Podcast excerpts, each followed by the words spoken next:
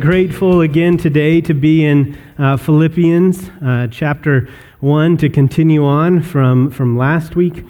Um, if you remember, last week we talked about the unbelievable reality that wherever God has you is where He wants you in order to be carrying out the work of evangelism and discipleship that He has for you.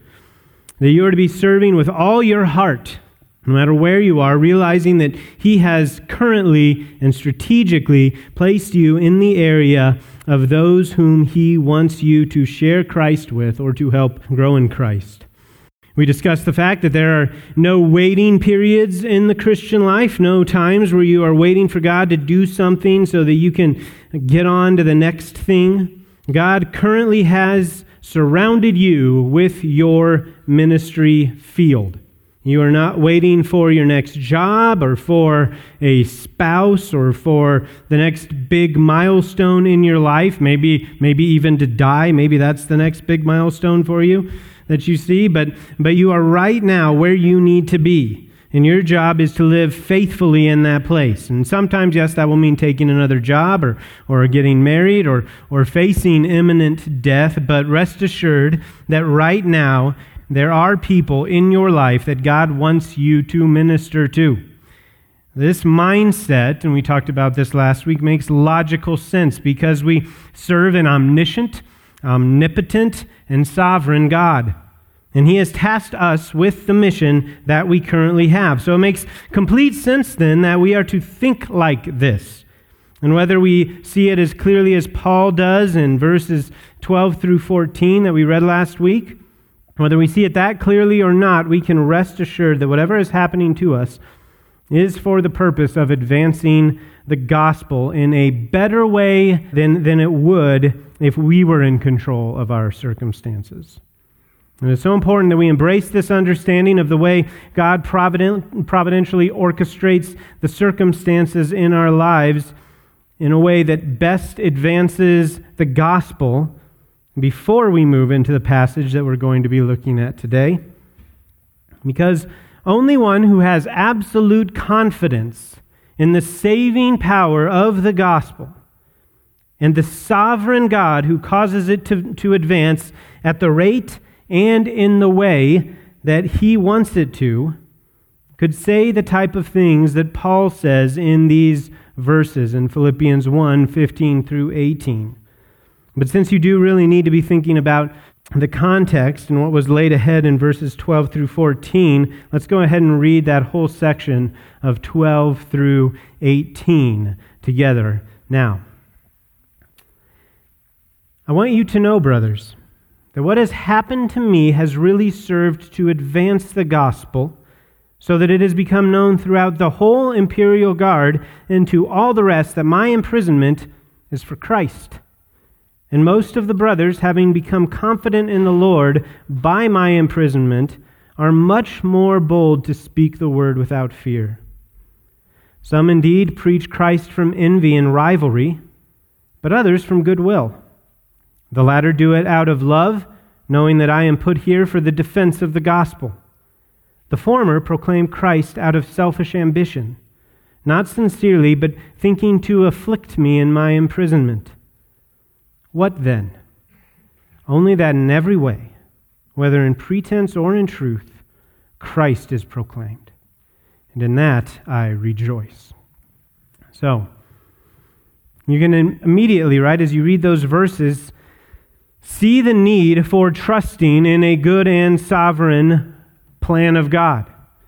Because as Paul begins to speak now, as he begins to expand on what he said in verses 12 through 14, as he begins to say these things, we'll talk a little more about those who have become more bold to speak the gospel. It seems, as we look at this at first glance, like he is like he's undercutting his previous point. Wait, wait a minute. I, I thought you just said that everything is better this way. But, but it turns out that there's a bunch of people running around free while you are in chains and they're using this as an opportunity to sin and cause you more suffering. How is the gospel being advanced better that way? Well, you're in prison.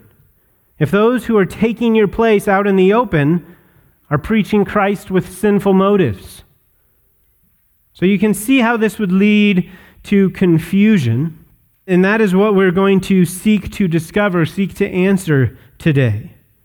We want to understand what this passage is showing that while it is true that Christ is proclaimed for differing reasons, identification with the gospel will purify our motivation in our ministry.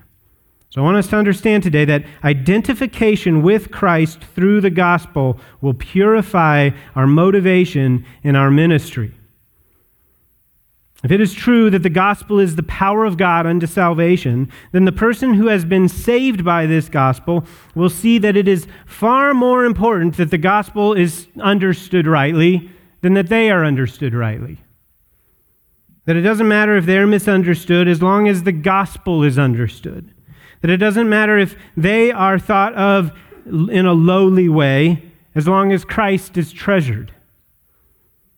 And this is what we see from Paul here as he further shows his absolute trust in a sovereign God by affirming the good of having Christ's name proclaimed, even while his name is just trashed. It is the message that is primary and not the messenger. But yet, it, it, would be wrong for us to look at this passage and then come to the conclusion that as long as we are preaching truth, then, then it really doesn't matter what's going on in our heart. If it's just about getting the message clear, then maybe it's not so important what's going on in my heart. In addition to exemplifying that we can rejoice whenever Christ is preached truthfully, no matter what the intention behind the proclamation might have been, Paul here is also using this as an opportunity to begin to teach the Philippians something that he is really going to drive home later in the epistle. That the motivation in their heart is actually really important.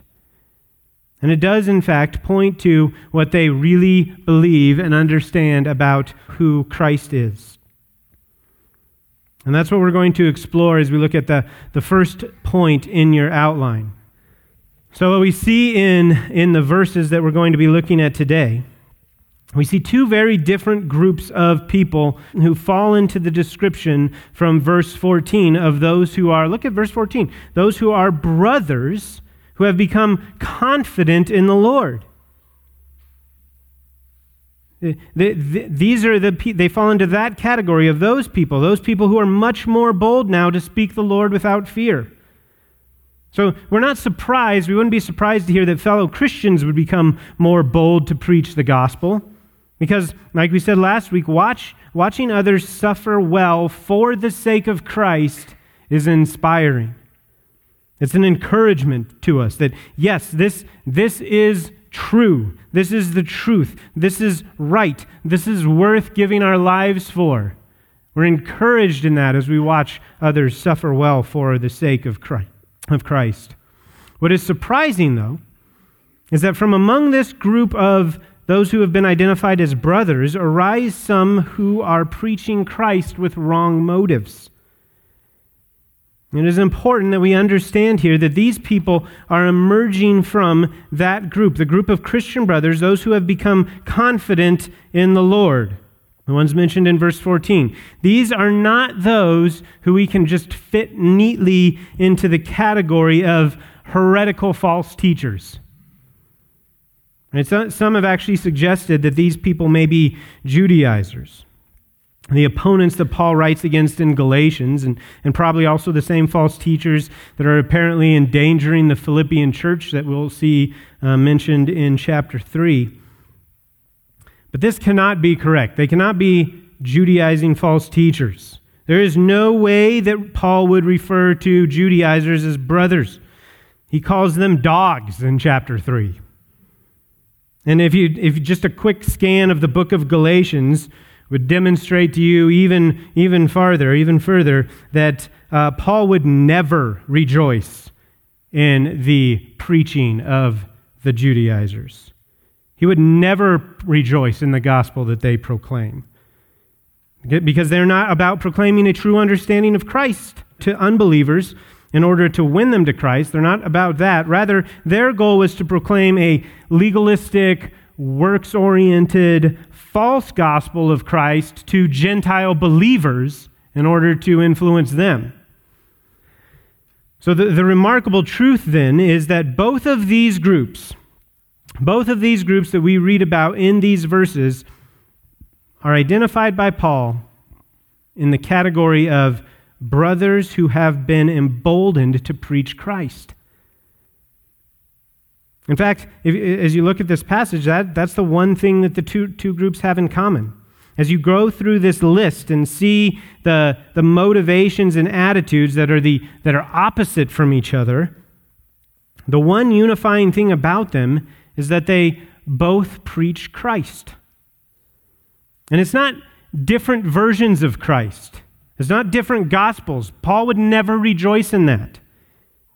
Actually, uh, the definite article is, is there in the Greek text in front of Christ.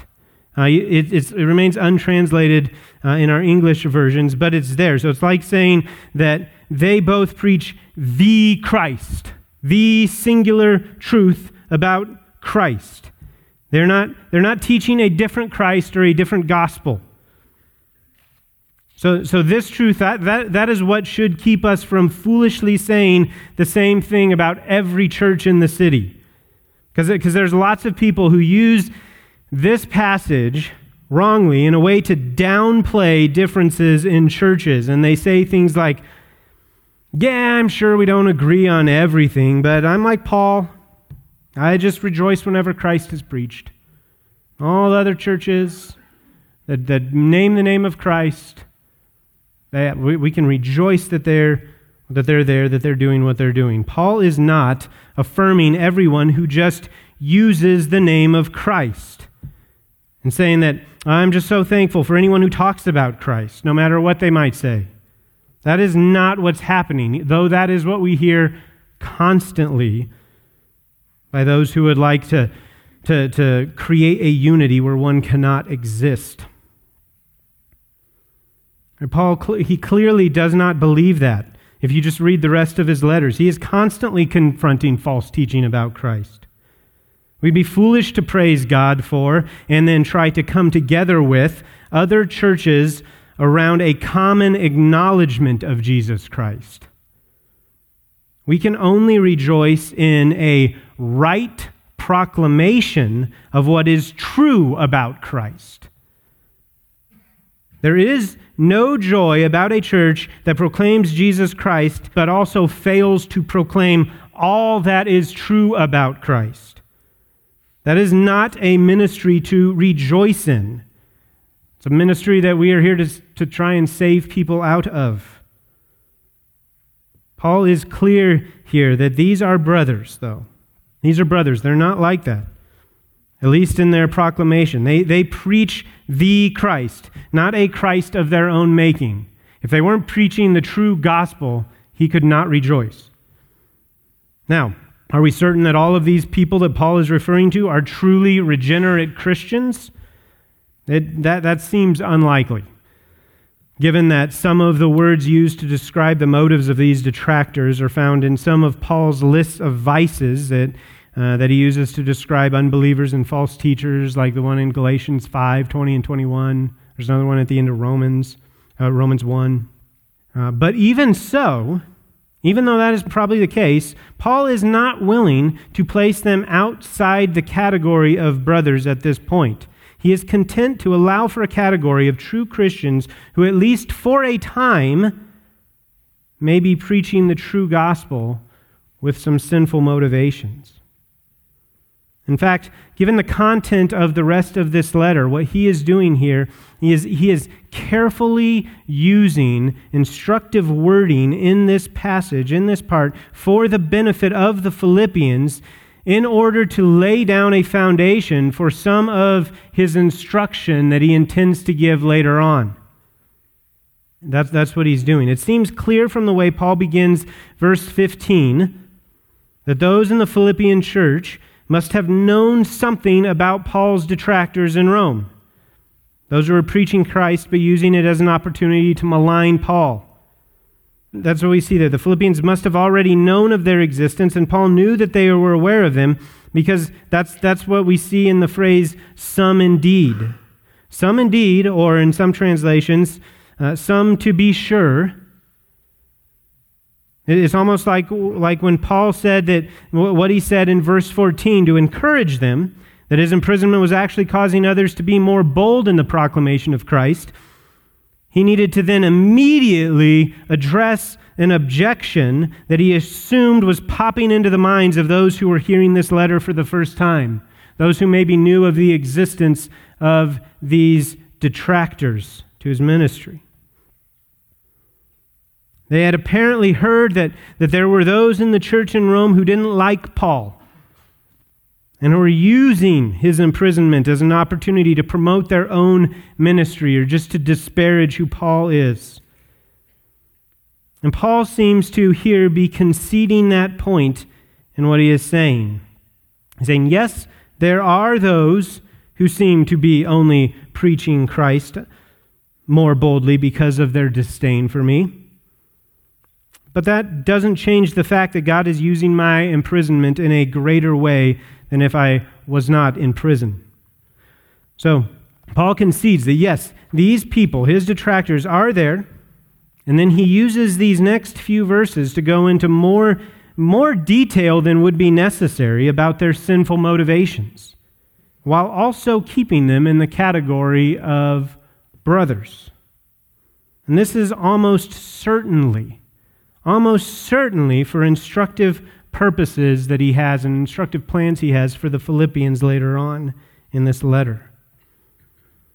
One of the things that is evident from this letter, as you read through the whole thing, is that Paul is concerned that the believers in Philippi are in danger of allowing sinful motivations to influence the way they live. And he's really going to get into this later in the book. Paul seems to be clearly setting them up for that right here. He wants to tap into what is no doubt, what they no doubt have is an, an, animosity that they have for those who would dare to use the imprisonment of the Apostle Paul, the, the, the one whom they, who we have already seen the Philippians love and care for and have so much concern for. They, they have an animosity certainly to those who would use his suffering as an opportunity to advance themselves. They would have been, no doubt, extremely bothered by this. And so Paul is kind of setting them up in a, in a Nathan before David type of way. Paul is setting them up later to see that they are in danger of living in that exact same way. If you want to, look at, actually, whether you want to or not, look at uh, Philippians 2 over on the next page, verses 1 through 4. You can, you can see this.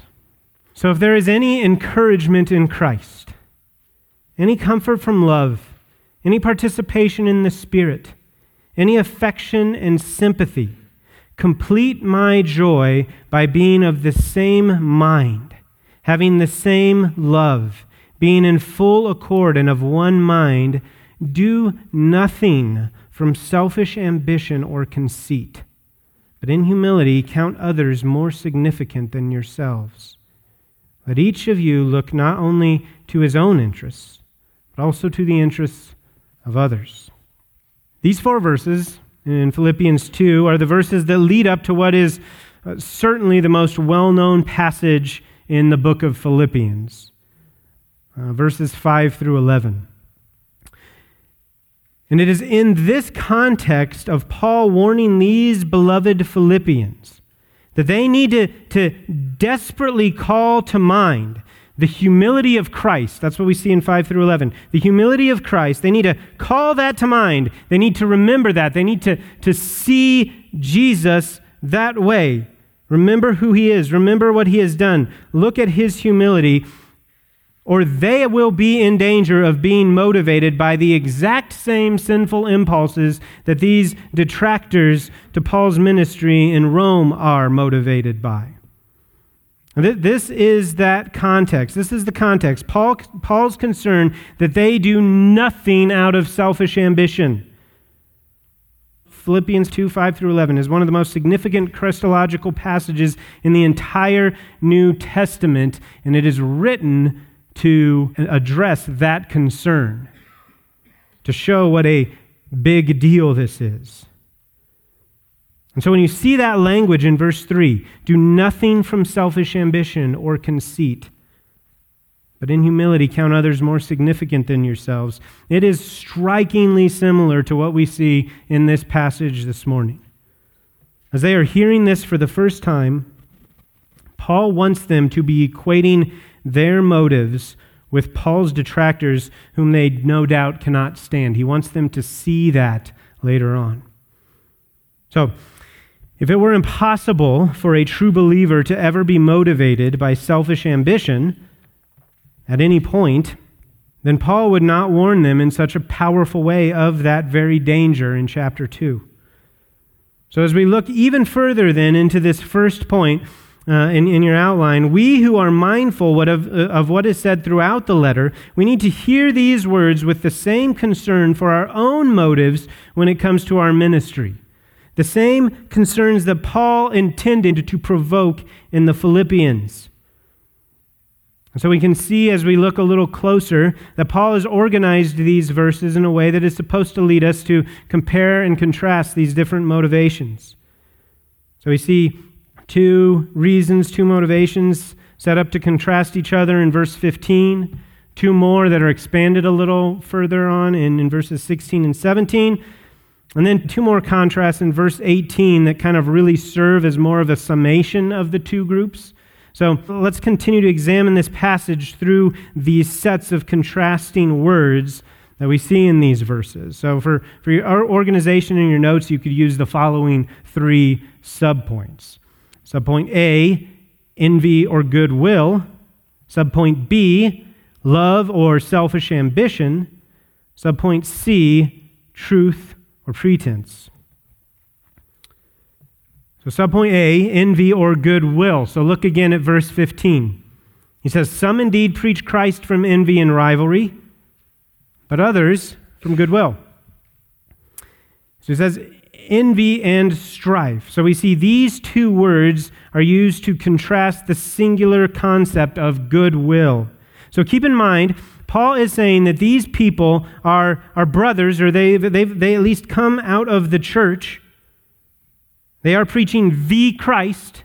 They're preaching the true proclamation of Christ in this way.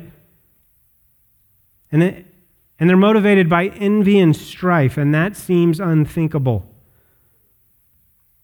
The word translated as envy here can be translated also as jealousy one lexicon defines it by saying a state of ill will towards someone because of some real or presumed advantage experienced, experienced by such a person.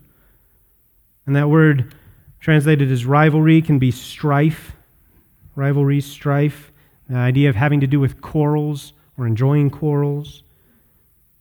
So we can kind of get the idea from these words that these are people who are argumentative towards Paul in some way. They perceive that Paul's prominence is undeserved, and they think that they should have that same type of audience. They should have that same type of recognition. They're using Paul's imprisonment as an opportunity to defame his ministry and magnify their own in some way.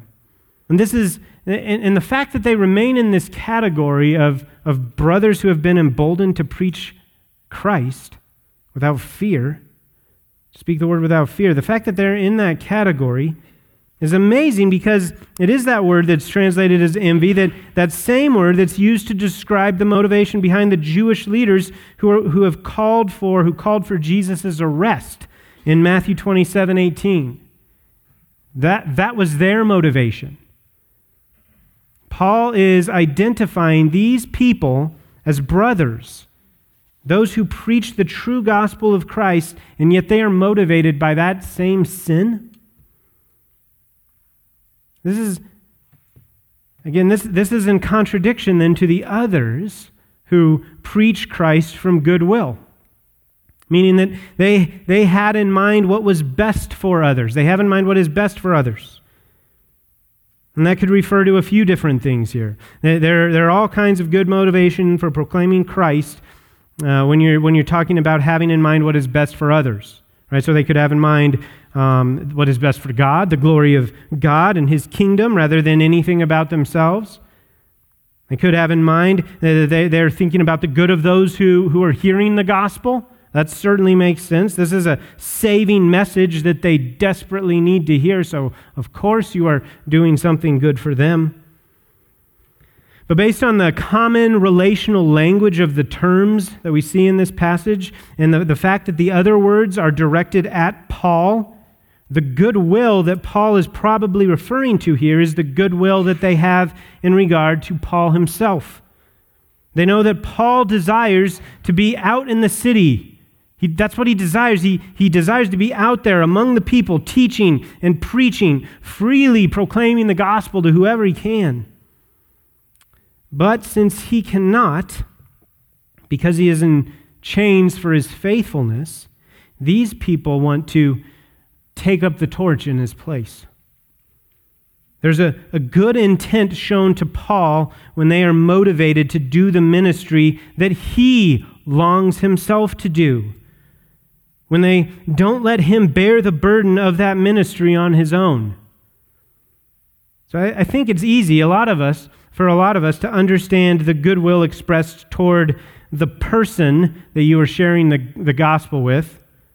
Right? It is quite honestly the best thing that you can do for someone, whether they're a believer or unbeliever. Explaining the gospel for the first time to an unbeliever, and then unpacking the reality of the gospel to a believer. So I think it's easy for us to understand that. But I think it is also really easy for us to not see what Paul is expressing here as a cause for motivation at all, to totally miss that knowing that, knowing that, and thinking about the fact that all the evangelism that I do, all of the discipleship that I do, also helps out brothers and sisters in Christ who will now have to do less or will be able to lighten the burden of their ministry. The, the leaders in the church, especially. Is that how you see that?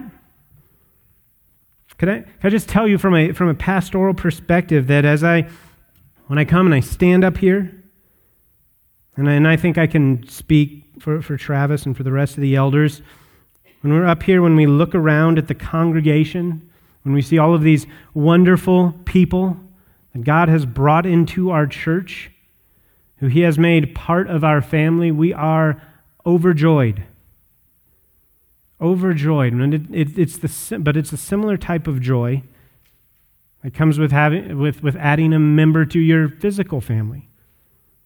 It's a, a joy when you see them.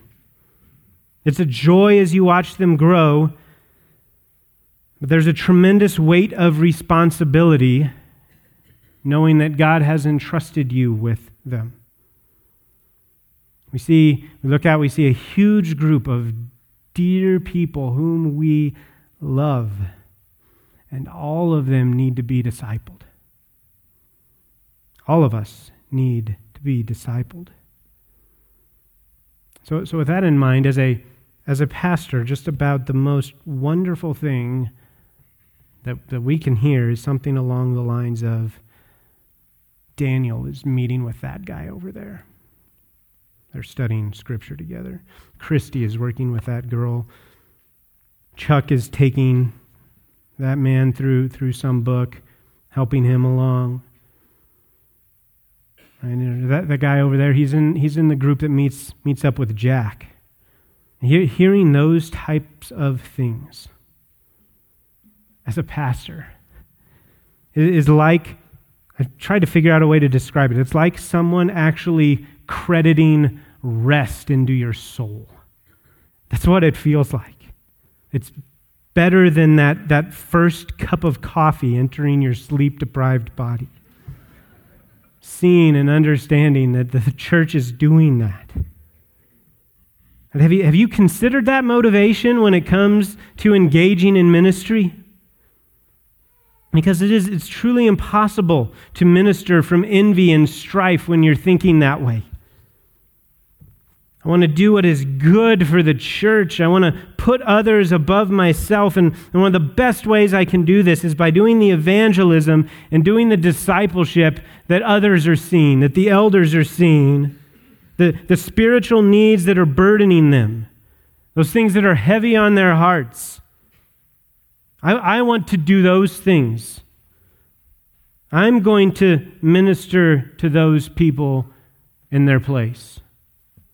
Yeah, just I feel a sense of peace and joy just saying that. And, and the same thing when, when you evangelize. So maybe you don't see yourself as a, as, as a gifted evangelist. Maybe you've had some bad experiences. Maybe you've been the recipient from, uh, of some hatred from the world for the cause of Christ.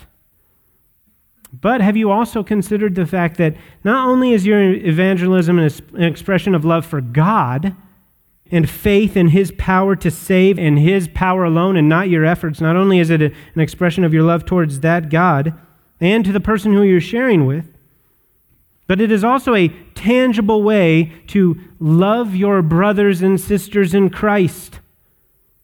That as we all look out in the world and we see a world in a desperate need of the gospel, and we have an understanding that that is a load that must be shared.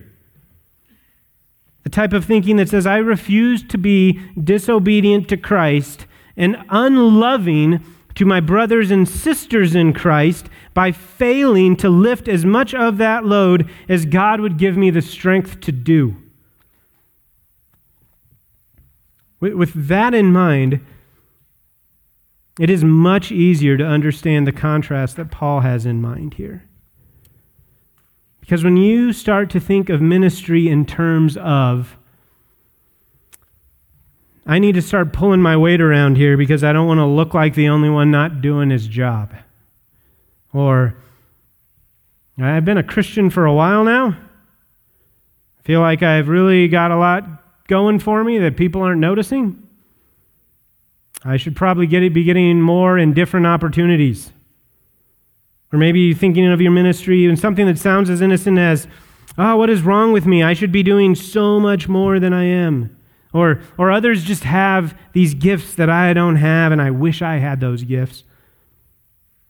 This feeling sorry for yourself is just another form of selfish, envious thinking.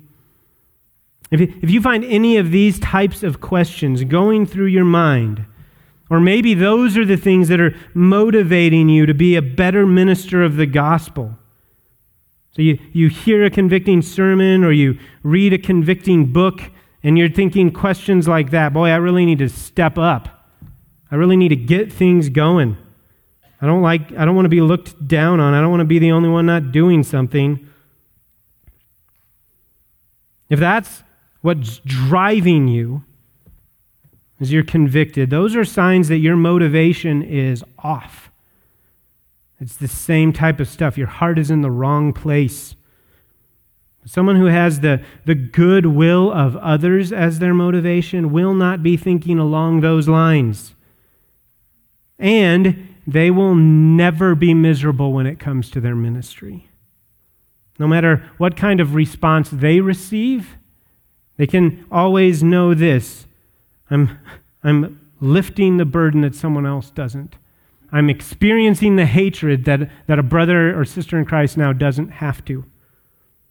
And they won't be dominated by certain things that they wish they were doing or with certain opportunities that aren't available to them. They will be overjoyed by the good that they are able to accomplish on behalf of others. They will take joy in the advance of the gospel. They would take no pride and feel no disdain for their role in that advance. Subpoint B love or selfish ambition. And we see that in verses 16 and 17. The latter do it out of love. So the latter, those who, who proclaim Christ out of goodwill. The latter do it out of love, knowing that I am put here for the defense of the gospel. The former proclaim Christ out of selfish ambition, not sincerely, but thinking to afflict me in my imprisonment. Again, we see that Paul is relating uh, either love or selfish ambition to these people's uh, relationship with him. In these verses, Paul gives a, a actually a, a, little more description of what these two uh, motivations, these two reasons look like, which is interesting because for many people, this whole section is actually frustrating. It's a little frustrating for me, actually, as I'm studying it, because of the lack of details as to exactly who these detractors were and exactly what they held against Paul. You really want to get to the bottom of that, but no one knows for sure clearly exactly what's happening here, no matter what commentary you read. But thankfully, in these verses, we do get a little more detail, but still nothing concrete. He affirms that the same group that is preaching Christ out of goodwill is also doing it out of love. And because the description of what that love is uh, directly relates to him, then it is clear that Paul doesn't just have a general love in mind but a, a specific, again, a specific love towards him. You can see that in the wording. This love is seen in the fact that they are those who know that Paul is in prison for the defense of the gospel. So, while we can't be exactly sure about everything that Paul's detractors in Rome were saying about him, we can be relatively sure that at least part of it had to do with saying or believing false things about why Paul was in prison. So, there could have been a number of reasons that they were saying, a number of things that they were saying to, to detract from Paul. Some have suggested that Paul's detractors used this as an occasion to make it sound like, well, if, if God really wanted Paul ministering, he wouldn't let him stay in prison, would he? So he must be doing something wrong. You could also imagine people using this as an opportunity to, to discredit some of the miracles that they, they have heard marked the life of the Apostle Paul that, that demonstrated the fact that he is an apostle and saying things like, Yeah, you really think someone whom God has done miracles through is going to be stuck chained to a Roman soldier? Didn't think so. And there are other possible reasons that they may have been espousing, but what marks those who love Paul in this passage is that they know they know that he has been placed where he is for the defense of the gospel. Their love is marked by knowledge of what is true. And that should sound a little familiar if we were quickly reading through this letter and not me expecting you to remember something that we talked about in October then, then, then we would be reminded of his language here of verse 9. When we see how Paul is praying for the Philippians, look in verse 9 of chapter 1. It says, And it is my prayer that your love may abound more and more with knowledge and all discernment. So, Paul is seeing in some of these Roman Christians the very thing that he is praying for the Philippians. Their, their love is not just an emotional sentiment, it's based on what they know to be true about God and about Paul. So it's, it's easy to start running all over the place for them with, with all kinds of wild theories about what Paul is or isn't doing that would make God decide that he wants to punish Paul and, and, and imprison him. And if that's your mindset, and if you can't see beyond all of that, and if you haven't really died to this life, you don't really realize that you're a slave to a sovereign God and He gets to place you where you want, then you can jump to all of those conclusions. But if you know, as these Christians from verse 16 do, that it is God who has put Paul there, then they know that there is a reason for it. That, that word translated there is put. It literally means to be laid somewhere, or to be set somewhere, to be placed somewhere. That's why uh, the NAS and other translations uh, translated as the word appointed to. A right understanding of Paul's circumstances knows that God has placed him exactly where he is.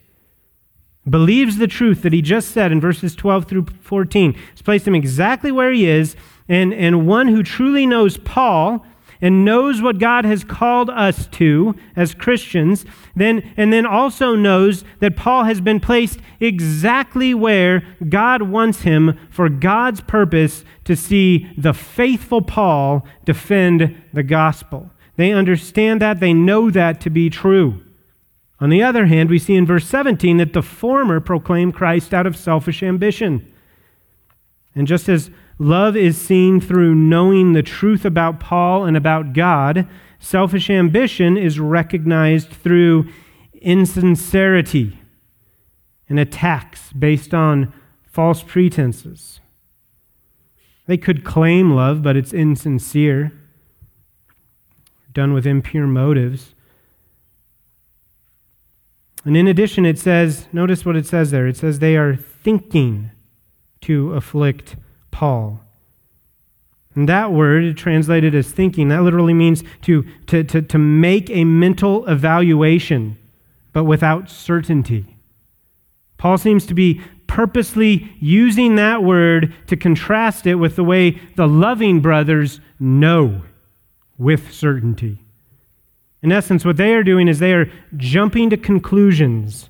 And then they're using these conclusions that are not based on what is actually true in order to attack Paul.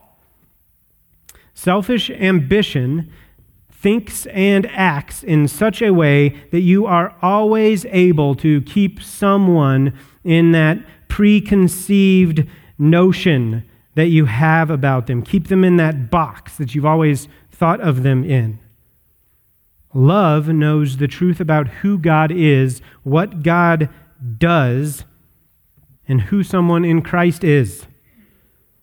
There's a brother or sister in here, in our church, that you have some sort of negative opinion of, that is really dangerous. If there's someone in here that you can think of or you can see, and the first thing that comes to your mind is, is not joy that they're my brother or sister in Christ. But you see something negative. Where, where does that unfavorable thinking come from? Maybe there's something about your first impression about that person that's stuck with you. Maybe something that they've done has made things harder for you, or at least you perceive that to be the case. Maybe that person is getting credit for things that you think that you should also be getting credit for.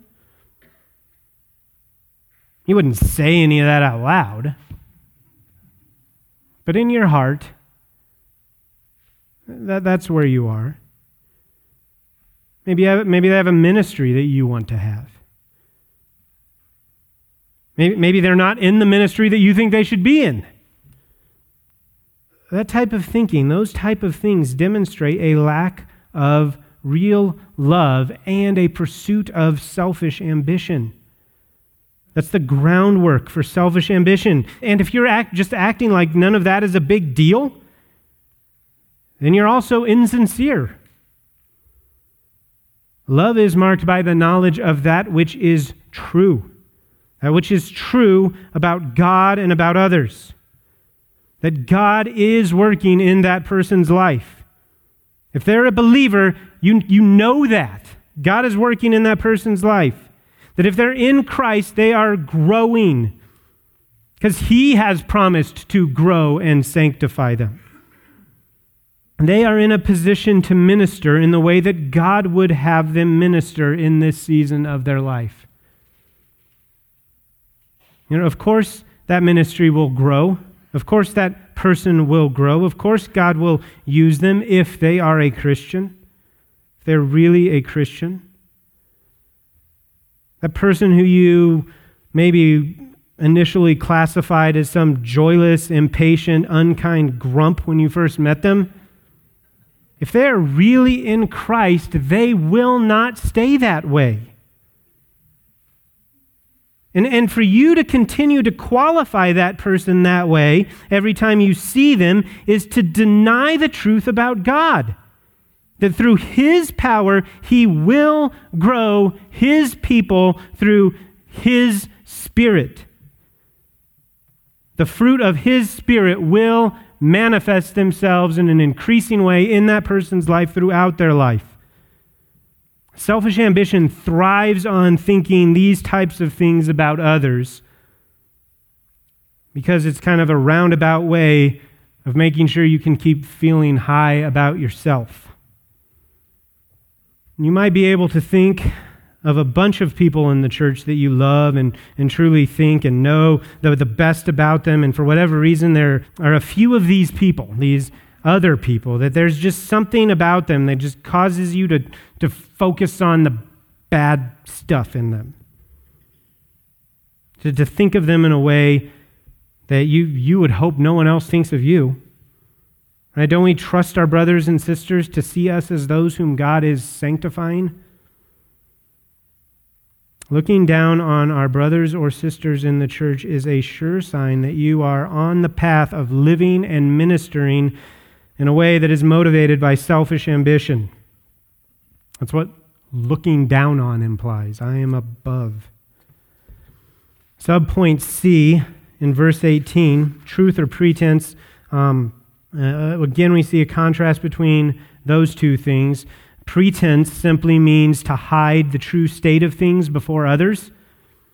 And these terms are really a summation of the two categories of brothers who are proclaiming the gospel boldly with the different motivations that we've seen in the previous three verses. So, so we'll just use this as an opportunity to summarize and apply this whole section. Those who proclaim the gospel in pretense are those who are motivated by envy, strife, selfish ambition. They're those who jump to conclusions based on speculation or preconceived notions rather than really understanding a matter. And then they try to inflict pain or discouragement, at least, on those who somehow get in the way of their selfish ambition. Those who proclaim Christ in truth are the ones who are motivated by goodwill and a love that is marked with knowledge about the reality of who God is and who his people are. So we can see from, from these verses that it is possible for someone to preach the true gospel with impure, sinful motivations in their heart, at least for a time.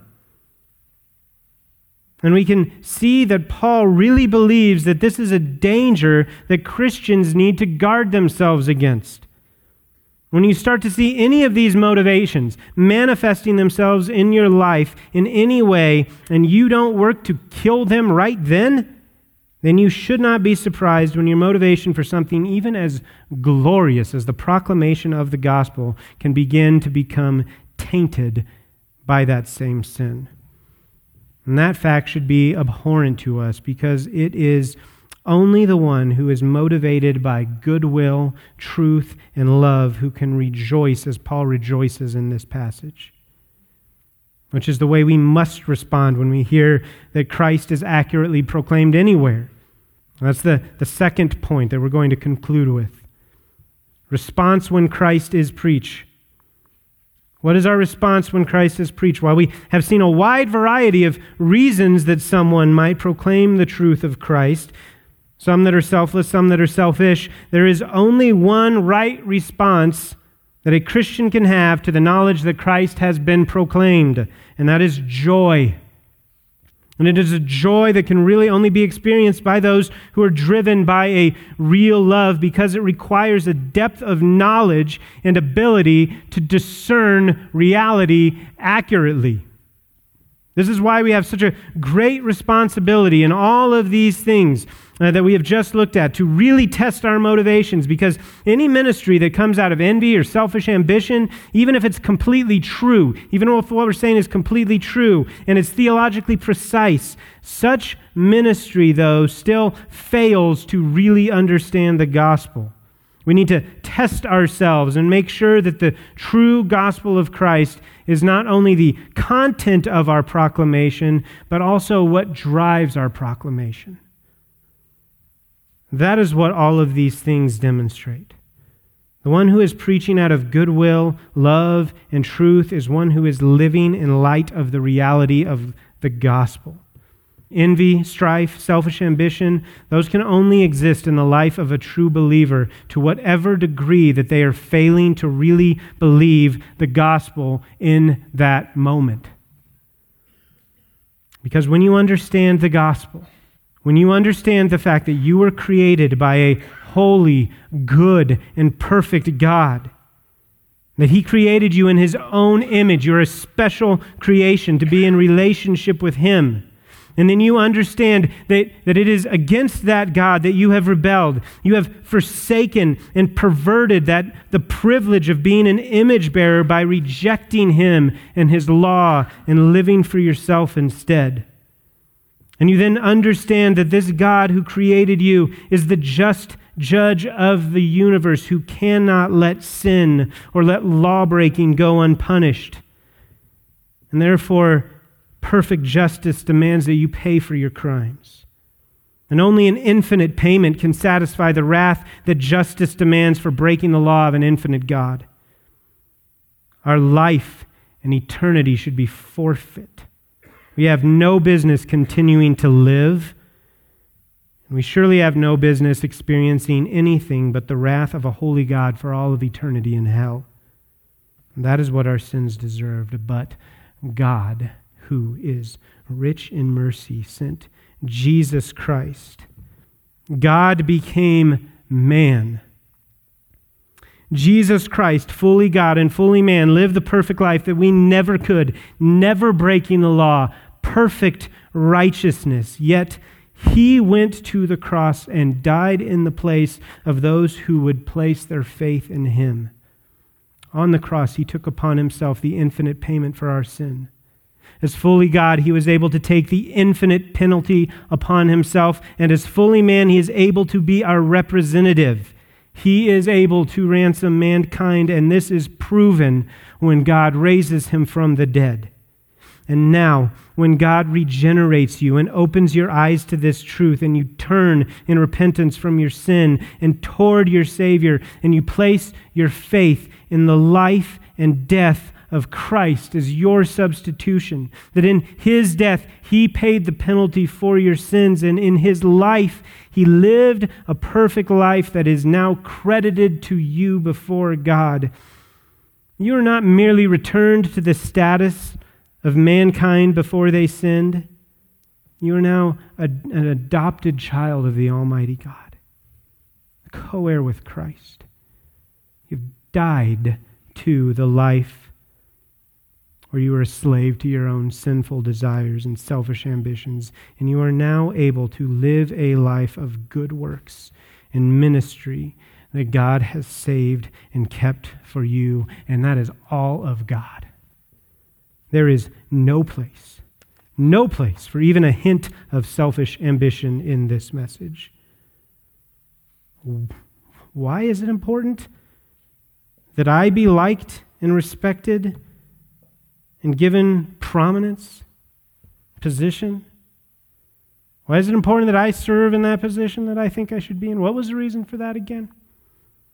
For you to proclaim this message to someone, to anyone, and then be concerned about your own recognition, your own purposes, that can only be done by someone who has never really believed the message. Someone whose heart has never been truly changed by it, and they simply recite it as fact, or by one who is, at least in that moment, failing to believe what they're saying. Really finding your identity in this gospel, just like with Paul, also makes you immune from personal attacks and criticism. It frees you from caring about what others may say about you because you live to please Christ. Paul's purpose in life is to see the gospel advance, to see Christ proclaimed. And if that is your goal, then you will always have something to rejoice in. Paul's identity is in, his, is in the gospel, not in his ministry. If it doesn't relate to presenting the gospel more clearly, Paul has no interest in defending himself. What then? Christ is proclaimed, and this I rejoice. It is the message the gospel message that is important to Paul, not the messenger. He sees that this is the case when it comes to those around him and when it comes to himself. It doesn't matter who likes you and who doesn't. Whatever the circumstances you are in, Doesn't matter. Are you, are you living and breathing within the reality of the transforming power of the gospel? Do you see all of life through that lens? If you do, if that's how you're living, then you will proclaim it out of good will for others, out of love and truth, because you must proclaim it, because how could you fail to? And because you know of its power, and you trust that it is the gospel of God, you will rejoice to hear it proclaimed whenever and wherever, when it is proclaimed truly and accurately. In fact, the more clear the proclamation of the glorious truth of the gospel is, the harder it should be to focus on the mouthpiece of it. So, in our gospel ministry, there is no room for any type of selfish ambition.